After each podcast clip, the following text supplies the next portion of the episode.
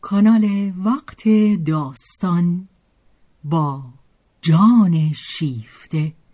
همراه ما باشید.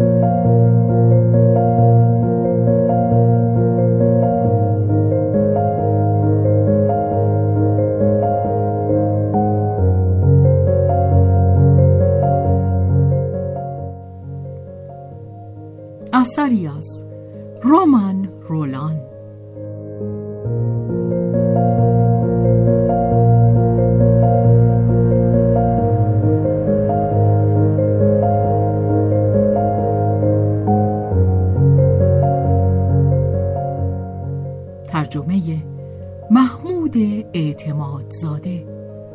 بهازین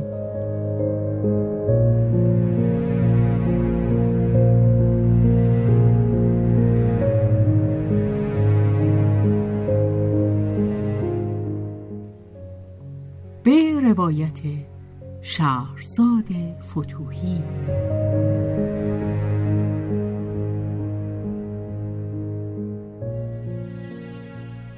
کارگردانی و تنظیم حسین آشتیانی.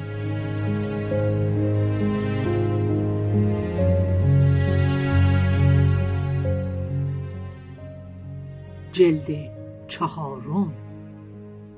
بخش اول. زایش.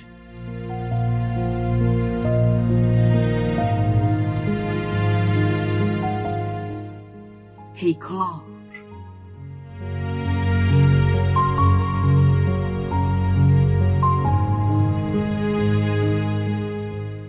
آسیا به سر کار خود بازگشته. ولی سوگند یاد کرده است که دیگر به گفتگو با آن مرد ناتراشیده تن ندهد. نیازی نیست که آسیا چون این زحمتی به خود بدهد. جان لدزه پانزده روزی از پاریس غیبت می کند و هنگامی که باز پیدا می شود کمترین توجهی به آسیا ندارد. چیزی که برای آسیا برخورنده است. در غیبت او آسیا اطلاعاتی دربارهش به دست آورده است و فقط او نیست که شخصیت این مرد توجهش را برمیانگیزد. از او میترسند و تحسینش می‌کنند. با بدخواهی آمیخته با شیفتگی از او سخن می‌گویند.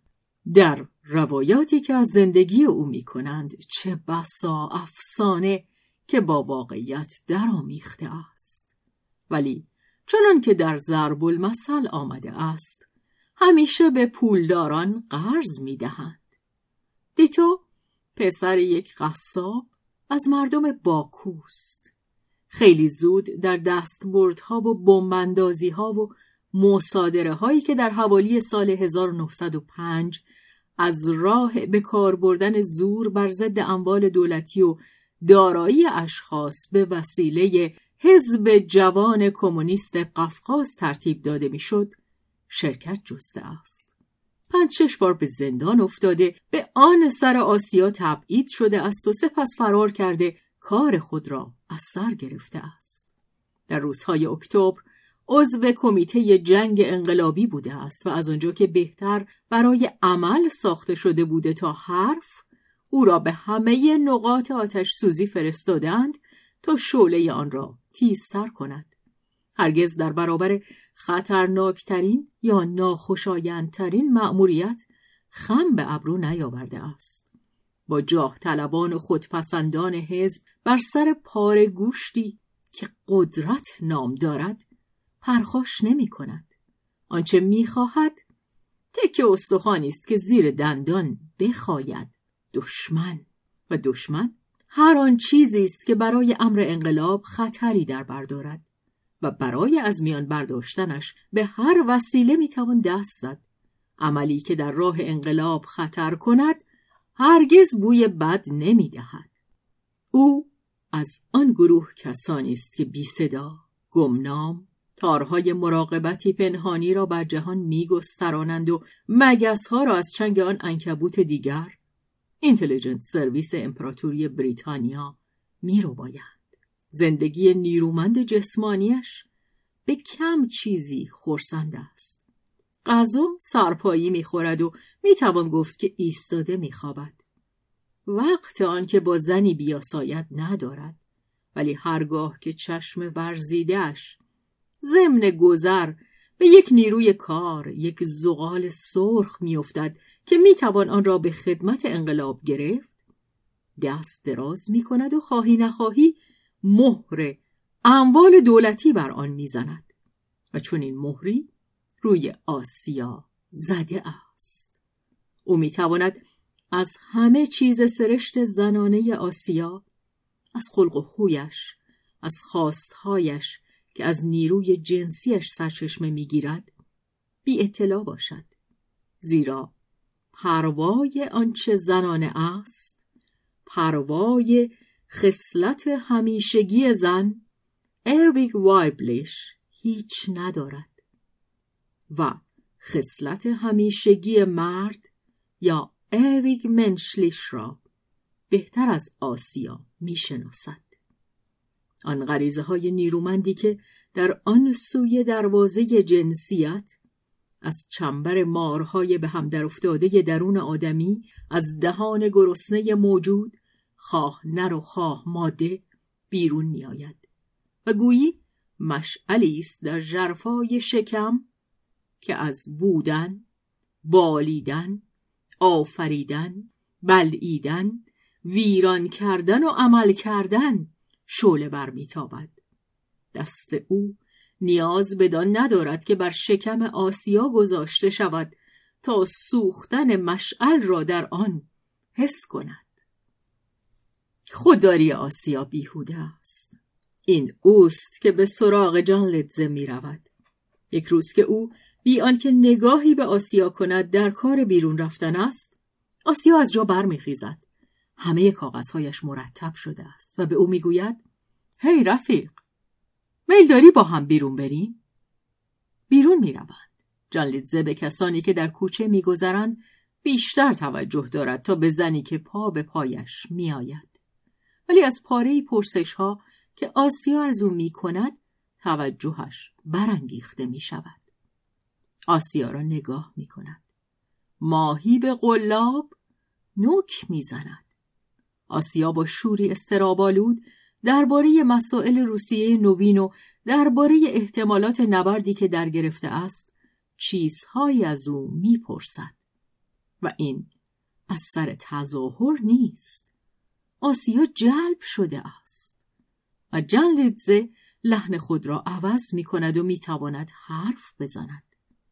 برای آنکه ناچار نباشد صدا را بلند کند دست به زیر بازوی آسیا می‌برد و در حالی که دم گوش او خم شده است قدم برمیدارد جعدی از موهای زن با دهانش در تماس است و آسیا نفس او را حس می کند که همراه کلمات در گوشش میپیچد. آنان هنگامی متوجه باریدن باران می‌شوند که دیگر خیس شدند. برای ادامه بحث جان لیتزه و آسیا به یک کافه قدیمی می روند که محل رفت و آمد مستقلات داران خورده پاست. او امروز شتاب زده نیست. کارهایش در فرانسه پایان یافته است. فردا عصر به کشور خود باز می گردد.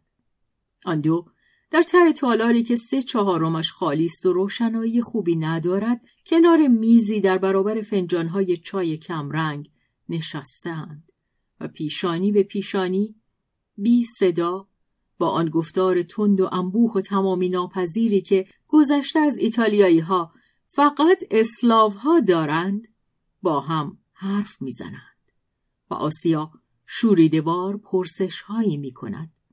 اما به زودی از پرسیدن باز می ایستد تا بهتر بشنود. و جن لدزه که می بیند تا چه پای علاقمندی او را برانگیخته است موج سنگین و قدرتمند سخن خود را رها می کند تا روان شود او پیکار حماسی اتحاد جماهیر شوروی سوسیالیستی را بر ضد انبوه محقر دشمنان درونی و بیرونی برای آسیا بیان می کند. اتفاق می افتد که او خود در این پیکار نقشی زمینی داشته باشد ولی از آن چون آن سخن می‌گوید که گویی دیگری است یا از آن بیشتر عضوی از یک هزار پای قولاسا شخصیت مرکزی داستانهای او تصویر یک لانه موریانه را در انسان القا می کند و آسیا که به غریزه از انبوهی نفرت دارد حیرت زده می بیند که مستی مورچه بینامونشان که در چنین زندگی گروهی سهیم است. در او راه مییابد. او با قوت زدنهایش در جوی روانی از نفت چرب و دودخیز من خود را از دست می‌دهد و با تکانهای سرکشی از آن بیرون میآید. ولی حس می کند که باز در آن میافتد و گفتار سنگین جلدزه همچون دستی پاهای او را می کشد و در گذار از فرد به جمع همه تصوراتش از پایه سست می شود. ارزش ها دگرگون می شود. فقط بعد هنگامی که خود را تنها می یابد خاطره این مکش های پولیپوار با وحشت به سراغش می آید. ولی این ترس خصلتی مقدس دارد از امکانات قضاوت او فراتر می رود عقلش گویی مسخر بخارات نوشابه است. اما عقل جان مدت هاست که به آن خو گرفته است. در مستی خون سرد و روشنبین است. شاید سرگیجه آسیا از آن رو این همه شدید است که اینک امواج سرکشی را باز مییابد که چند سال پیش او را در کابوس شکست و هزیمت در غلطاندهاند اما این بار او بر فراز کلک و در کنار ناخدا نشسته است. زیر ساقهای خود از لای تخته ها آب را می‌بیند که روان است و او چشمها را میبندد. ناخونهایش را در تخته فرو می‌کند.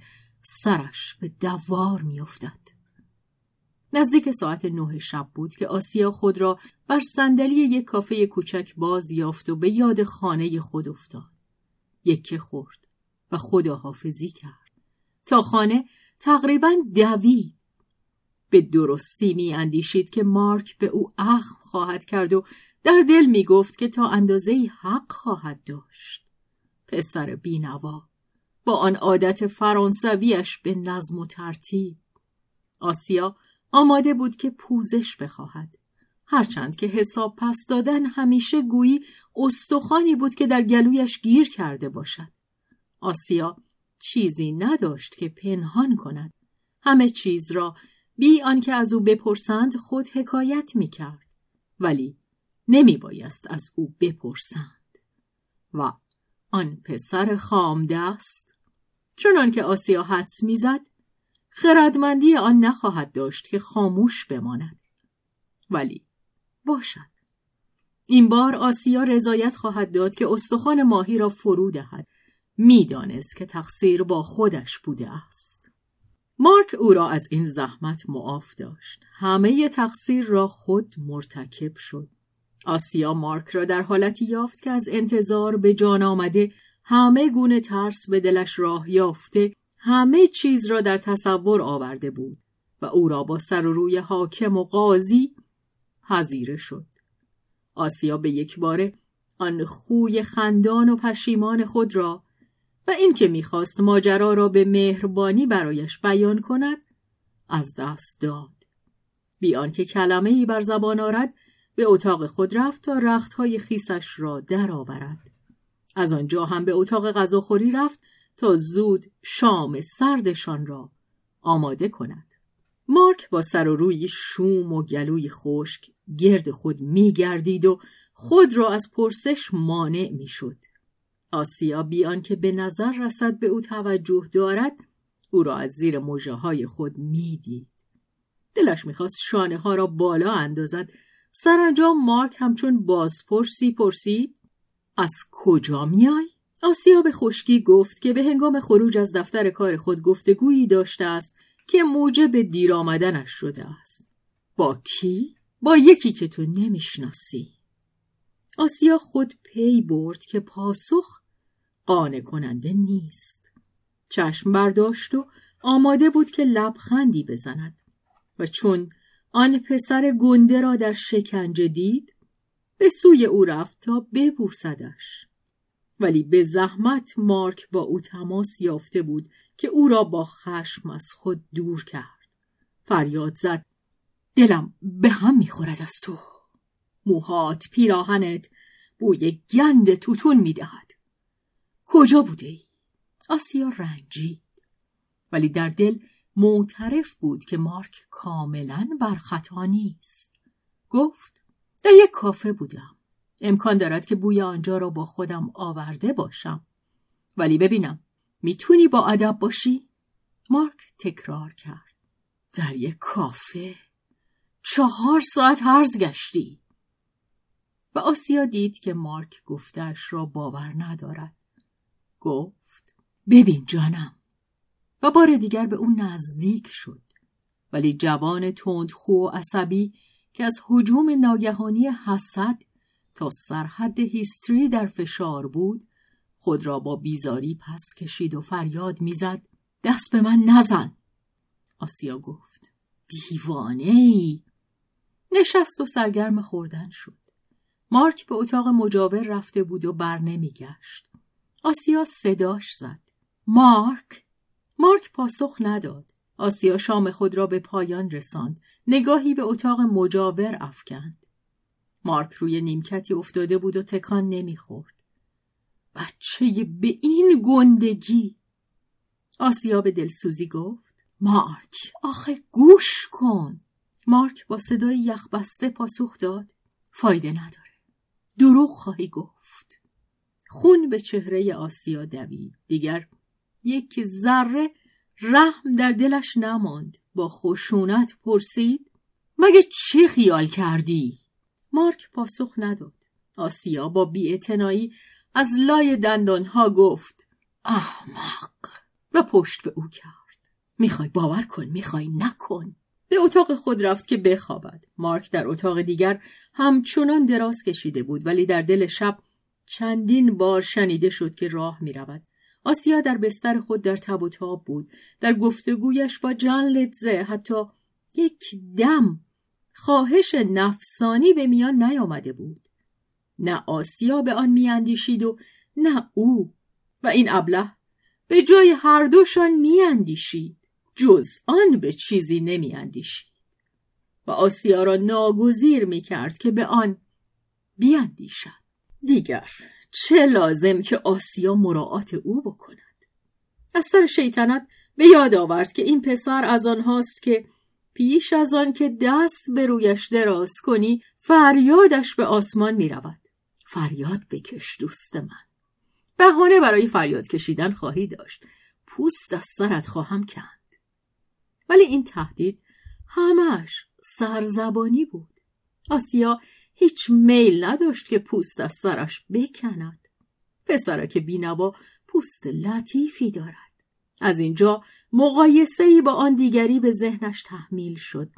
مقایسه با چرم زمخت و رند آسای آن گرگ لرزه ای در تیره پشتش دوید. آسیا گرگ را از خود راند ولی او همچنان آنجا بود.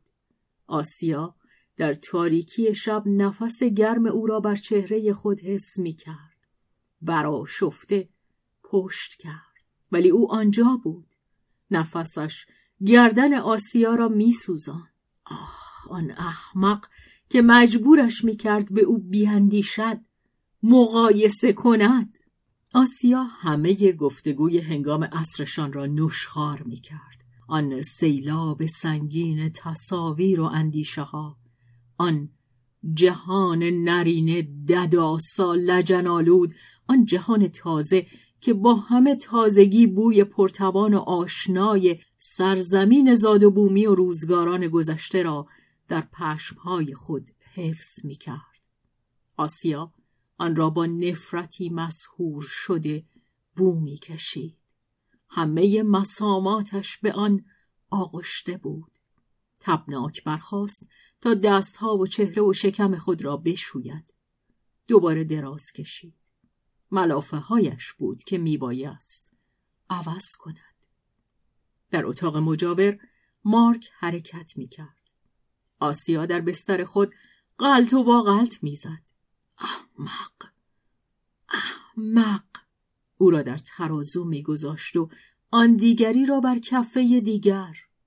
مارک همچو وزنی نداشت. با همه آن حسادت احمقانش خودبینیش استبدادش همه اندیشه هایش که گرد من او ور چروکیده است. من من من. تو به من تعلق داری تو مال منی. به تو تعلق داشته باشم من به هیچ کس تعلق ندارم. اگر خواسته باشم خودم را به کسی بدهم به کسی می‌دهم که بالاتر از یک مرد باشد. به آن نیروهای بزرگی می‌دهم که جهانی را از جا می‌کنند و راه می‌برند. فقط در آنهاست که من راه خود را و بستر خود را میابم خودم را به کمال خود میرسانم. و آسیا گرد پهلوهای خود احساس آغوش مردی را داشت که پشت سرش بود. گویی آسیا سنگی خوردش می‌کرد. و او درون سینه خیش زوزه می‌کشید. چراغ را روشن کرد و نفس بند آمده پستانها برجسته نشست و به سختی له له زد. بار دیگر از رخت خواب به در آمد و نیم برهنه در نیمکتی جا گرفت. کم کم بر خود مسلط شد. همه چیز را با خونسردی بیشتری بررسی کرد. میکوشید تا معمای این مرد را که چندان به سطوحش میآورد که نزدیک بود دستگاه وجودش از هم بکسلد برای خود روشن کند. میکوشید تا در او آنچه را که از خود او بود از آنچه به نیروی بزرگ اسرارآمیز توده ها تعلق داشت به آن ماشین در حرکتی که او یک تصمه نقالش بود باز شناسد آسیا به خود می باوراند که ماشین همه چیز است و تصمه هیچ چیز نیست. این تصمه باشد یا آن دیگری کار با هر کدام می گذرد. حرف مرد به یادش آمد که به او گفته بود من یا یکی دیگه؟ آسیا از خشم سر تکان داد. مطمئنا تو یکی نه.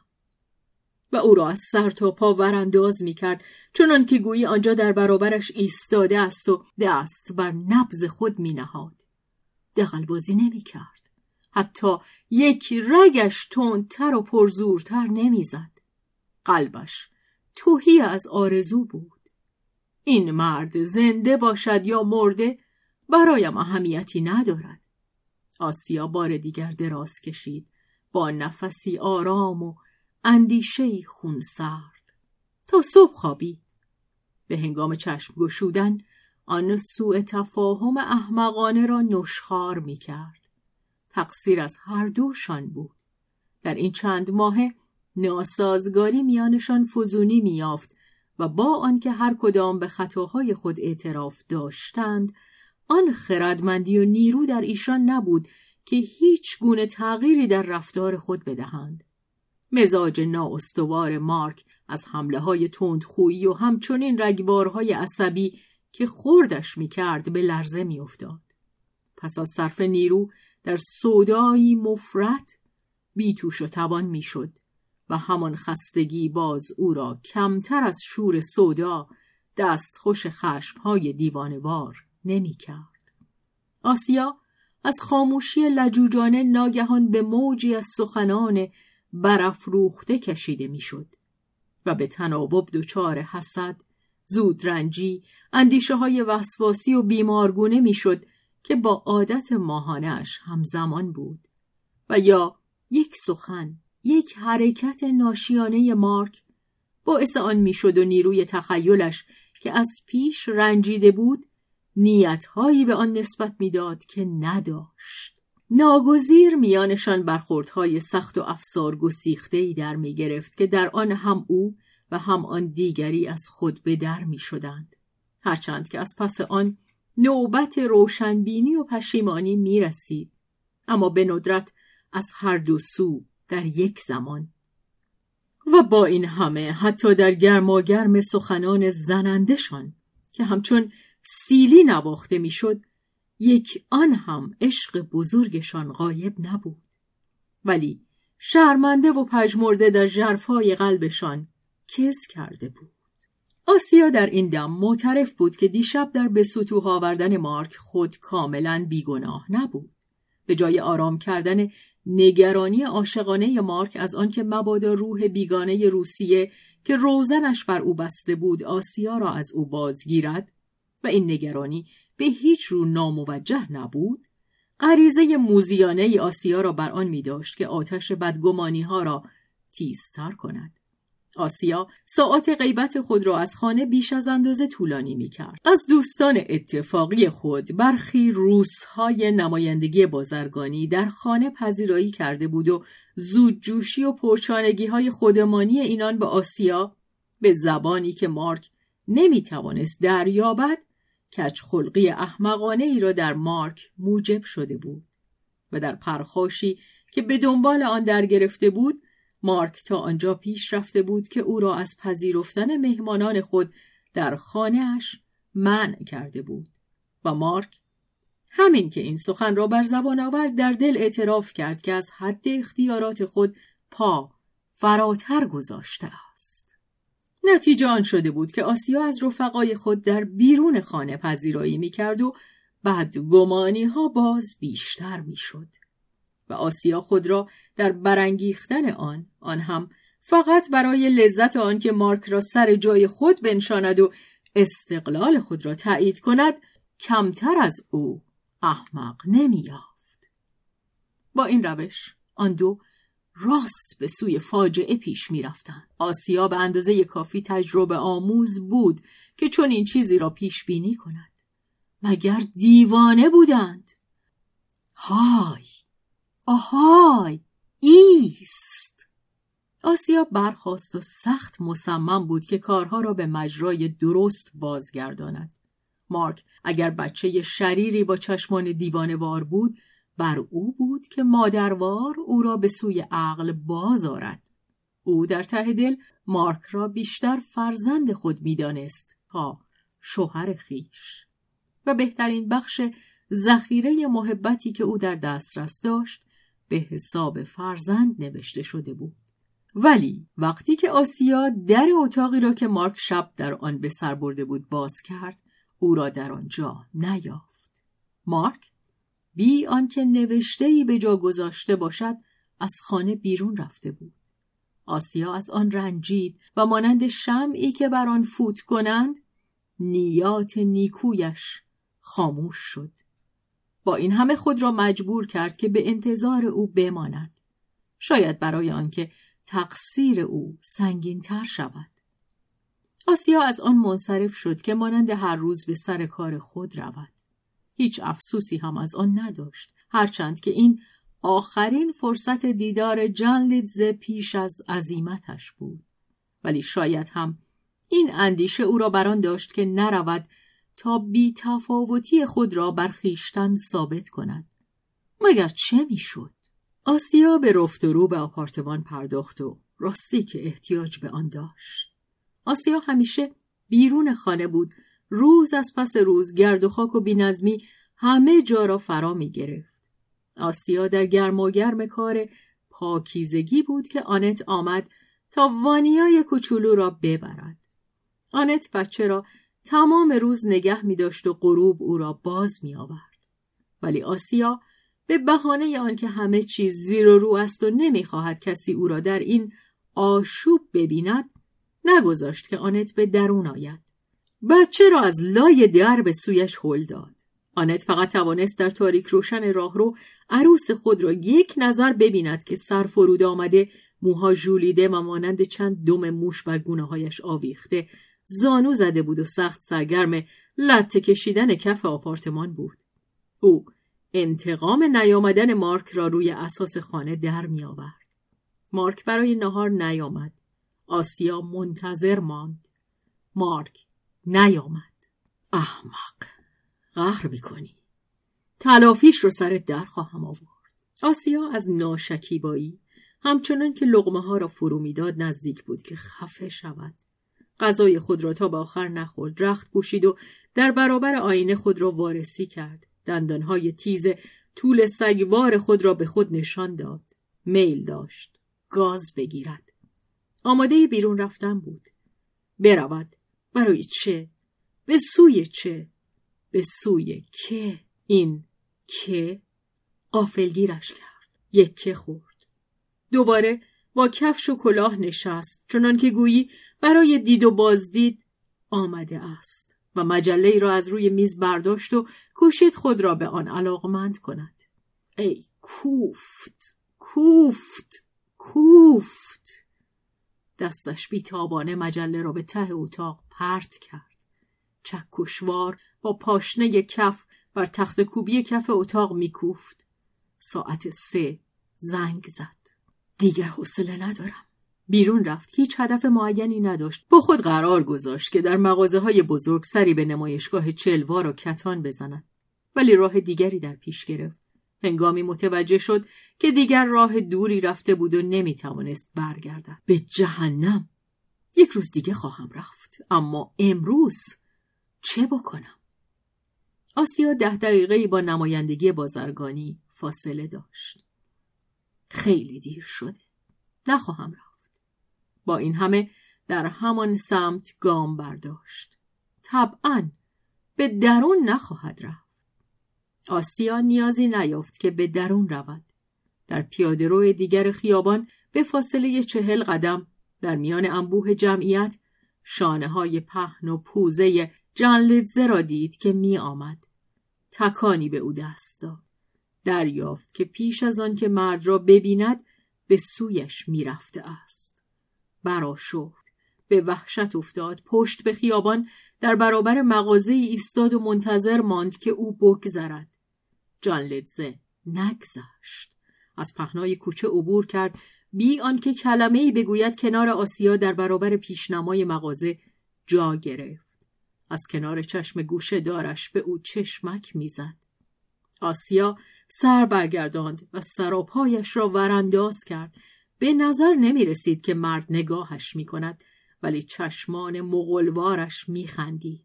گفت مکتب گریزی کردی؟ آسیا پرسش او را بی جواب گذاشت. گفت گمان می کردم که رفتی.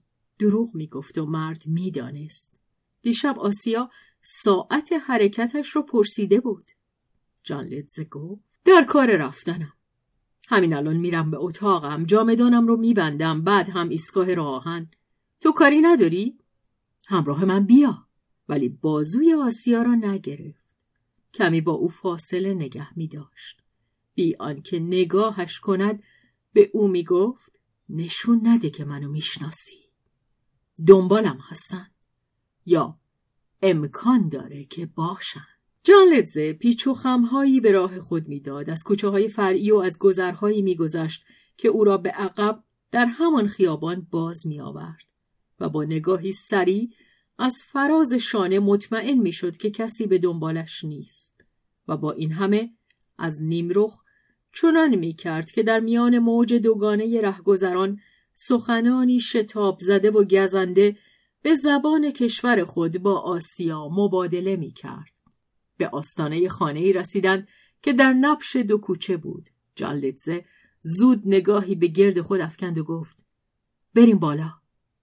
آسیا در تردید بود. جان افزود به من در بستن جامدانم کمک خواهی کرد. مرد آرنج او را گرفت و با هم به درون رفتند. جان لیتزه او را در پلکان تند شیب و تاریک به پیش راند. آسیا نمی‌دید کجا قدم برمیدارد. مرد دست خود را بر فرو رفتگی پشت او تکیه داده بود و این دست پهن گویی او را همچون پرنده ای گرفته بود. ولی این یک پرنده دستآموز نبود.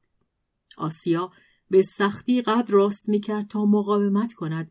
آماده آنکه نوکش بزند. شاید همچنین برای آنکه دست او را بهتر حس کند.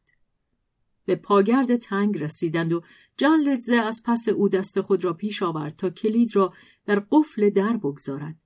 آنگاه در را و زن را هل داد. آنان خود را در مسکن کوچکی یافتند که خوب نگهداری نمی‌شد. با پنجره رو به حیات که بسته بود و پردهش آویخته. جان لیدزه اینک در این اتاق با یک رفیق کارگر شریک بود چه او هر دو روز یک بار جا عوض می کرد و در این ساعت اتاق خالی بود. مستجر دیگر فقط به هنگام شب می آمد. همه اساس جان لیدزه زیر جامه و کاغذهایش و بیشتر کاغذ تا زیر جامه رخت خواب و میز و کف اتاق را پوشانده بود و او همه را در هم و بر هم برداشت و در جامدان کهنه چرمی و دستداری چپاند. ولی هرچه تاشان می‌کرد و فشار می‌داد بیهوده بود. موفق نمی‌شد درست جاشان بدهد. آسیا آن همه را بیرون آورد و منظم کرد. هوای آلوده اتاق خفه کننده بود. عرق بر پشتش نشسته بود. خواست پنجره را باز کند. جان لیدزه مخالفت کرد. مبادا همسایه ها ببینندشان. آسیا مانتوی خود را درآورد. یقه پیراهنش را باز کرد. جان لیدزه هم یک تا پیراهن بود. با هم کم حرف می‌زدند. آن هم فقط درباره آنچه می‌کردند. جان لیدزه چیزها را به آسیا می‌داد و این یک که سینه و پس گردن باز بر زمین چنبات بزده بود آنها را تا می کرد. آسیا در حمامی از نم فرو رفته بود. سرگیجه کوتاهی به او دست داد خود را در شب گذشته در بستر خیش در نظر آورد و پوزه گرمی در پشتش نفس نفس می‌زد. همینقدر فرصت یافت که رو برگرداند. جان لیدزه روی او خم شده او را بو می‌کشید و پنجه پهنش روی او گذاشته شد و او را به پشت خواباند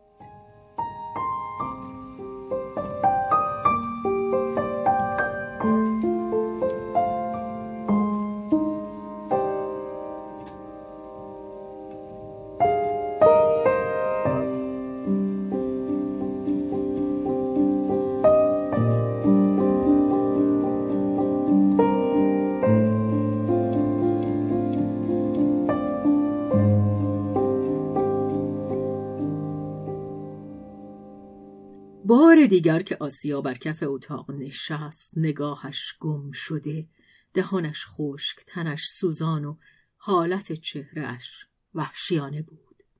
یک کلمه با هم سخن نمی گفتند. آسیا در پی آن نبود که او را یا خود را متهم کند. سرنوشت چنین بود. اما دیگر نمی بایست که مرد جرأت کند و دست به او بزند. معجر آهنین باز میانشان فرود آمده بود. جان لدزه این را بسیار خوب می‌فهمید چه از نایابترین هوش بهرهمند بود. هوشیاری تن. دور شد و ایستاده سیگاری پیچید و در پای خود زن را می‌دید که سرد و افسرده موهای خود را مرتب می‌کرد. هیچ گونه غرور پیروزی در او نبود. او این کامجویی را نه از پیش آماده کرده بود و نه خواسته بود. طبیعت به تنهایی همه کار را کرده بود. دیگر نمی بایست در آن درنگ کرد. آسیا جامدان را که بخشی از محتویات آن باز بیرون زده بود دوباره درست کرد. پس از آنکه همه چیز مرتب شد در جامدان را فرود آورد. جان لیتزه هم فشار داد و در را بست و قفل کرد. آسیا برخاست. مانتوی خود را پوشید. جان لیتزه گفت برو پایین برای تو بهتره که با هم بیرون نریم آسیا خود را در یک آینه جیبی وارسی می کرد. پس از آن که آماده شد به سوی در رفت. جان لیتزه دست پیش آورد و به او گفت خدا حافظ رفیق. آسیا برگشت و دست خود را در دست او گذاشت. همچنان که دست هم را گرفته بودند هر دو با نگاهی جدی به هم می نگریستند. آسیا پیشانی لجوجش به زیر بود ولی چشمانش در چشمان مرد میکاوید. جان لیدزه به او گفت شوهرت رو هم بیار پیش ما. من روی تو و روی اون حساب می‌کنم. یک چنین یادآوری در چنان لحظه ای از ناتراشیدگی شگرفی حکایت می‌کرد. آسیا حتی متوجه آن نشد. جان لیدزه افزود. او راه خودش را جستجو می کند. حیف است که گم شود. تو راه را می‌شناسی به او نشان بده جای او در میان ماست. آسیا هیچ پاسخ نداد آنچه او می‌گفت خودش نیز همان میاندیشید از او ممنون بود که چون این چیزی گفته است فقط بعدها بود که به فکرش رسید که او میباید کسی را به جاسوسی مارک گماشته باشد ولی آنچه امکان داشت که مارک را از خود بدر کند به زحمت اگر اندکی در دیدش ناخوشایند نمود. آسیا دیگر به این اندیشه خو گرفته بود که این چیزها طبیعی است و آنها کاملا حق دارند در پی کسب اطلاع باشند. دستش که هنوز نمناک بود به فشار دست پهن جلیدزه پاسخ داد و خود را بیرون کشید. آسیا گفت خدا حافظ و بیرون رفت. او بی آنکه سر برگرداند در کوچه می‌رفت. پایان روز بود. در یک سوی خیابان طبقه آخر خانه ها از پرتو غروب سرخ شده بود. آسیا نمی اندیشید سرشارتر از آن بود که بتواند بیاندیشد. در دل نه لذت نه اندوه داشت. همینقدر به سادگی پیمودن آسفالت خیابان با پاهای محکم خیش خوش بود. در پیچ یک خیابان در نزدیکی رودخانه سن که آخرین پرتو خورشید آن را فرا گرفته بود ایستاد. تو گویی ضربه ای به او وارد شد. چه کاری بود که کردم؟ آسیا همه چیز را در هم و بر هم پیش چشم آورد ولی این یک دم بیش نبود و بی آشوب با سختگیری از نو به حساب خود رسید و سرفکنده لب میگزید. حسابش بدهکار بود. با بی احتیاطی بازی کرده و باخته بود. باخته بود. اگه حرف فقط بر سر خود او بود دیر زمانی در غم آن نمی نشست انسان در بازی می بازد ما باختیم. دیگر فکرش را نکنیم. واقعه به خودی خود اهمیتی جز آنچه انسان به آن وام می‌دهد ندارد. آسیا اهمیتی به آن نمی‌داد. سرخوردگی عمدهش از خود عمل نبود. از آن بود که غافلگیر شده در حالی که ارادهش نمی‌خواست به آن رضا داده بود. از این رو کمتر به خود ارج میگذاشت. ولی این ارج و احترام را مدتها بود که آسیا از دست داده بود. او بر خود مهربان نبود مغرور بود. آری ولی غرورش در آن بود که به هیچ رو بر خود نبالد. آسیا اگر فقط خود می بود حساب این ماجرا حتی پیش از رسیدن به خانه بسته شده بود. ولی آسیا تنها نبود. در خانه کس دیگری بود. کسی که حضورش وجودش برای آسیا لگامی بود که براشفتهاش می داشت ولی او دوست داشت که آن را بجود. مزه آهن آن چاشنی بیشتری به زندگی او می‌داد. آن دیگری شریکی که نیمی از هر حساب به پای او نوشته می‌شد. او در این باره چه خواهد اندیشید؟ آسیا سختگیری وحشتناک او را در این موارد می‌دانست. قضاوتش درباره شرافت به مانند یک کهن بورژوا بود. شرف را در جاهایی قرار می‌داد که کاری با آن نداشت. مدت ها بود که آسیا در این باره ریشخندش می‌کرد. ولی این ریشخند بیان که آسیا به آن معترف باشد او را در دیدهش بیشتر شایسته احترام می‌کرد. آسیا اگر از این ماجرای احمقانه چیزی به او نگوید مارک هیچ نخواهد دانست. آسوده به سر خواهد برد. کسی در دنیا ناراحتش نخواهد داشت.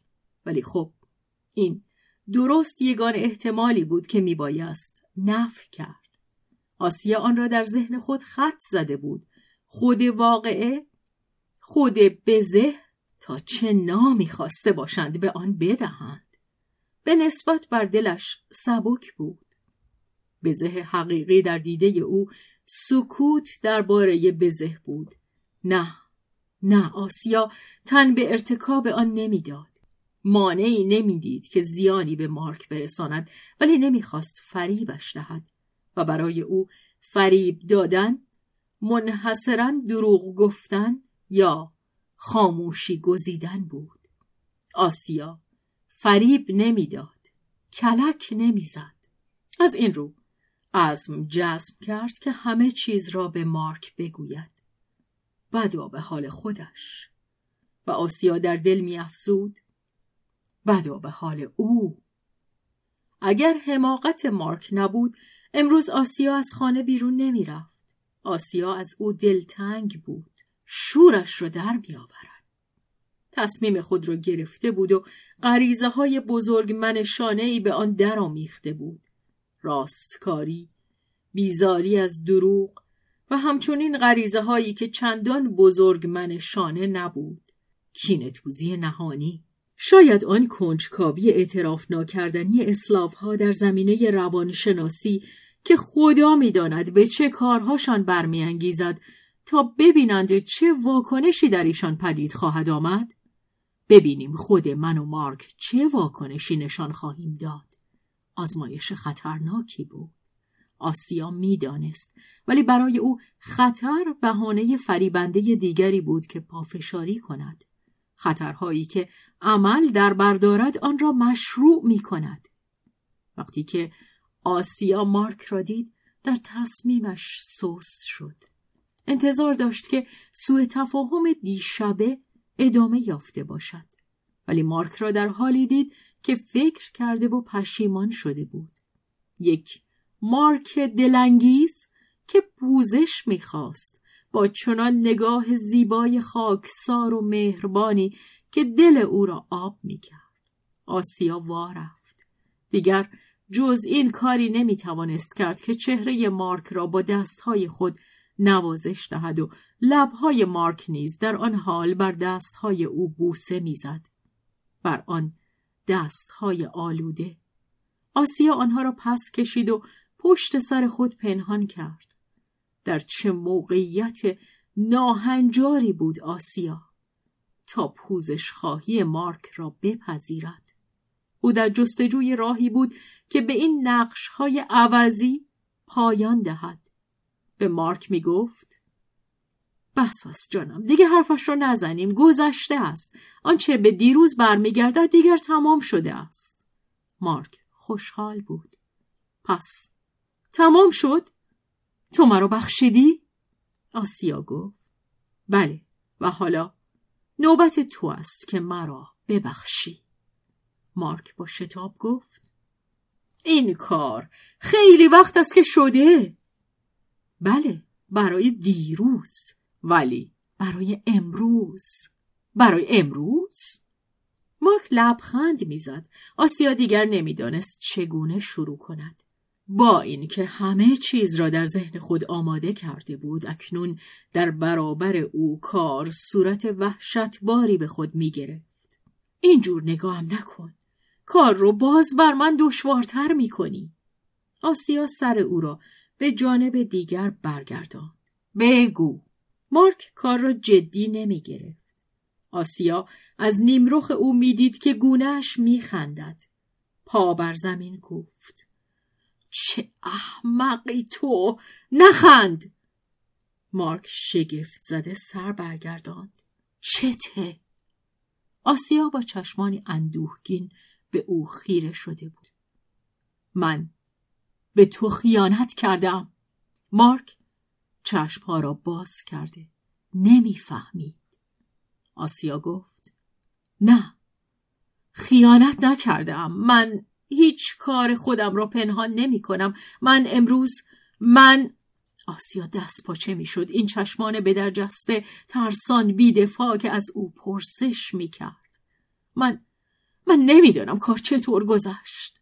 آسیا می توانست بگوید یکی قافلگیرم کرد. ولی غرورش از آن سر باز زد. واکنشی در او پدید آمد برای بیرون آمدن از این آشوب خشونت در پیش گرفت. من من امروز با یکی دیگه خوابیدم آسیا نیازی به نام بردن نداشت چندین بار در گزارش های تحریک آمیزی که از کار خود در نمایندگی بازرگانی به او می‌داد توجه حسادت آمیز او را به جان لیدزه جلب کرده بود. آسیا دید که مردمک های چشم مارک فراخ شد. دهانش باز ماند. مهلتی میبایست تا ضربه در او نفوذ کند. آسیا بچه ای را در کوچه به یاد آورد که به هنگام بازی چرخ عرابه ای از روی دست او گذشته بود. بچه همچنان لبخند می‌زد تا آن دم که درد بیرحمانه پیکرش را فرا گرفت و زوزه سر داد. مارک زوزه سر نداد ولی ناگهان چهرهش منقبض شد. نفس در گلویش باز ایستاد. له له زد. دروغ میگی؟ التماس کرد. بگو. بگو که دروغ میگی. آسیا؟ از غرور و از وحشت یخ بسته بود من آنچه هست می‌گویم آسیا هرگز چون این چهره ای را پیش بینی نکرده بود جانوری زخم خورده دیوانه از درد و چشمانی چون چشم آدم کشان پیش از آن که آسیا توانسته باشد حرکتی کند مارک گلویش را گرفته خفهش می کرد. آسیا هیچ تلاشی برای دفاع از خود نکرد. خفه کن. باشد. حق تو است. آسیا چشم فرود نیاورده بود. این مارک بود که چشم فرود آورد. او را ول کرد. یک چنان دردی در نگاهش بود. و این وحشتناکتر از هر چیز بود.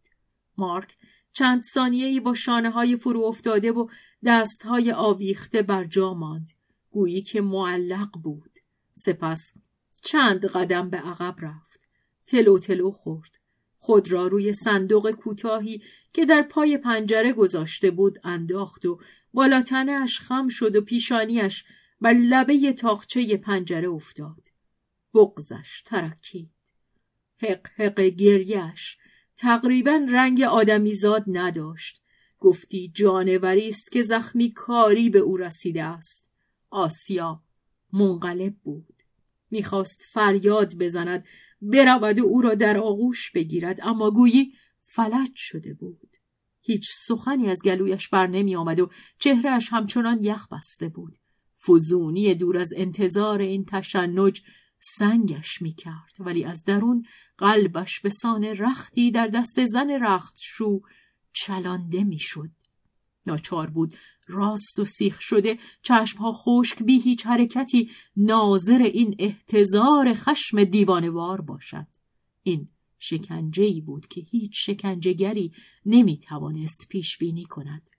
وقتی که با یک تکان کمر موفق شد خود را از این حالت بیرون بکشد وقتی که سرانجام توانست زانوهای خود را به حرکت درآورد و نزدیک شود و زمزمه کند پسرکم پسرکم من اگر می‌دانستم درد نکش نمیارزد.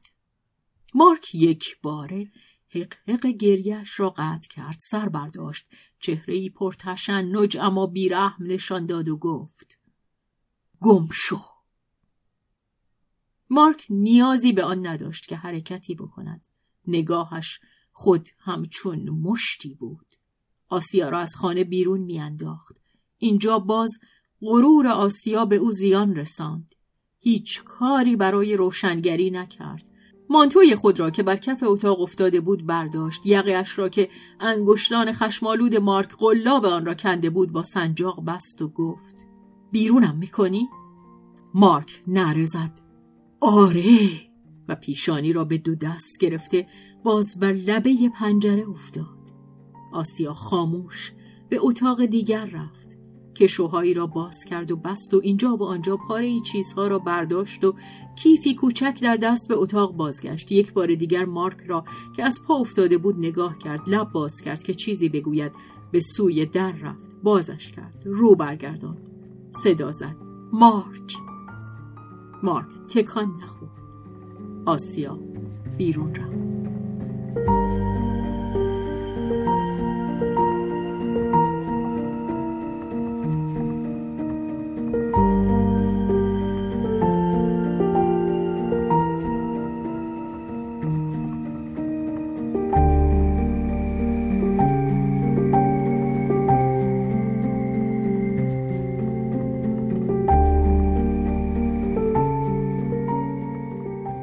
طبقه زیرین روی پاگرد ساخهایش سست شد به دیوار تکیه داد و در تاریکی گریست. مانند جویباری میگریست. دلش می‌خواست دوباره بالا برود و به او بگوید. با خود می‌گفت این جنایت است. جنایت هست آنچه ما می‌کنیم آنچه تو می‌کنی. آیا یک کار احمقانه یک کار کثیف دلیل آن می شود که ما زندگی خودمان را ویران کنیم؟ آسیا نمی‌خواست اعتراف کند که مارک حق دارد که بیرونش کند. آیا اینقدر کم دوستم دارد؟ آسیا نمی گفت. او بیش از اندازه دوستم دارد. اقرار داشت که به او اهانت روا داشته است. ولی نمیپذیرفت که اگر در ترازو می نهادند اهانت او از تمام عشق مارک هم سنگینتر بیاید. برای آسیا این اهانت بس کم چیزی بود. به نظرش می رسید که بدترین توهین را نه درباره مارک بلکه درباره خود روا داشته است. اگر خیانتی در کار بود خیانتی بود که آسیا به خود ورزیده بود نه به او این غافلگیری شهوت این محاق ننگین اراده آخ کاش مارک می‌دید که چه سیلاب عشقی در این دم به او روی می آورد. آسیا اکنون خیلی بیشتر دوستش می داشت. اکنون که دیده بود چگونه درد می کشد. اکنون که مارک از دست او رنج می برد. از دست او. آسیا درد سوزان دستهای مارک را بر گردن خود حس کرد. دلش می‌خواست بر آنها بوسه زند سه چهار پله بالا رفت ولی غرورش از نو زبانه کشید می‌دانست که غرور آن دیگری سر سازش نخواهد داشت نه آسیا تن به پستی نخواهد داد و التماس نخواهد کرد. این تویی که بیرونم می‌کنی؟ پس خدا حافظ تا خودت مرا باز نخوانی بر نخواهم گشت. و اگر برای همیشه است بگذار برای همیشه باشد. آسیا با گونه های گر گرفته اثر ها درست خشک نشده باز به زیر آمد. پله های تختهی موم مالیده پلکان را همچون ماده بزی زیر پاشنه های خود به صدا درآورد. سر برافراشته بی آنکه سلام کند از برابر زن سریدار گذشت و در کوچه چون نگاه کنجکاو مردم متوجه چشمان تیره و شرربار او می‌شد که هنوز اشکی چند با تأخیر از آن میچکید آسیا در چشمشان زل می‌زد. دیگر او پروای هیچ چیز نداشت. راه می‌رفت و نمی‌دانست به کجا می‌رود. سپس ناگهان به نخستین مهمانخانه ای که بر سر راه خود دید خانه ای بدنام و چرکین وارد شد. بی آنکه نگاه کند اتاقی گرفت. پیش از بالا رفتن کرایهش را پرداخت و در آنجا در به روی خود بست. یک زندگی در او به پایان رسیده بود. باز یک زندگی. خدایا پس آخر رشته های زندگی ها کی به پایان خواهد رسید؟ مارک از کنار پنجره که بر لبه آن سرش را گویی که بر کنده ای نهاده بودند تکان نخورده بود. دلش آرزوی ضربه تبر را داشت تا دیگر مجبور نباشد که سرش را باز بر شانه های خود داشته باشد. کاش یاد روزها و شبها می توانست برکنده شود. ولی در کلش قوقایی بود.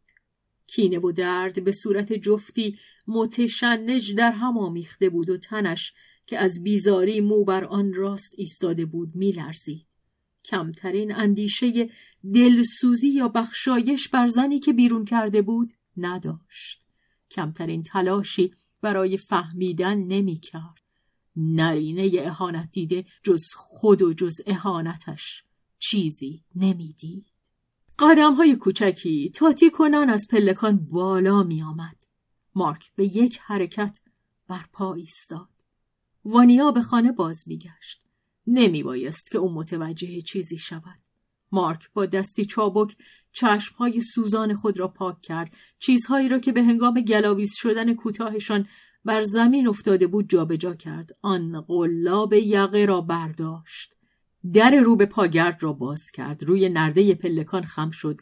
آنت از پایین صدا می‌زد. آسیا تو اونجا هستی؟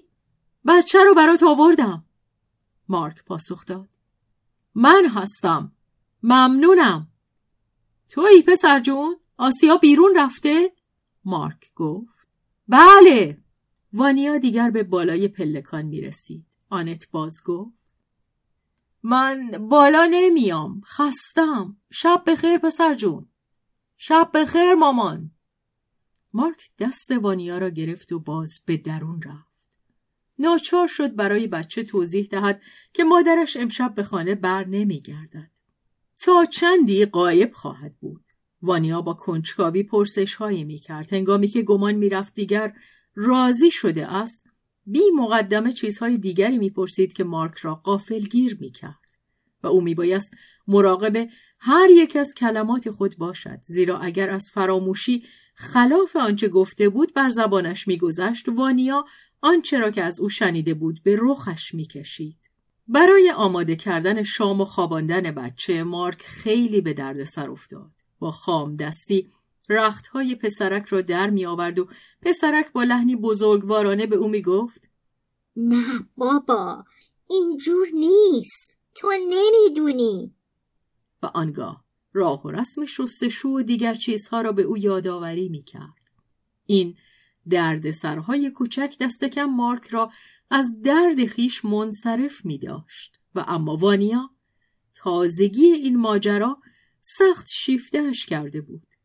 دوتا مرد خانه با هم تنها بودند. موقعیت جالبی بود.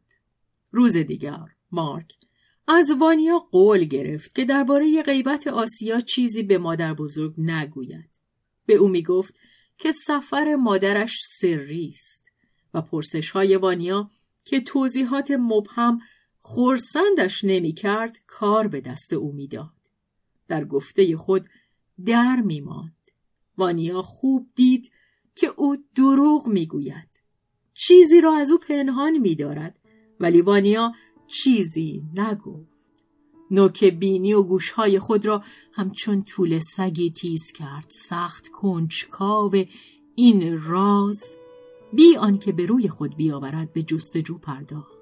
ولی بر سر قول خود ایستاد. چیزی به آنت نگفت.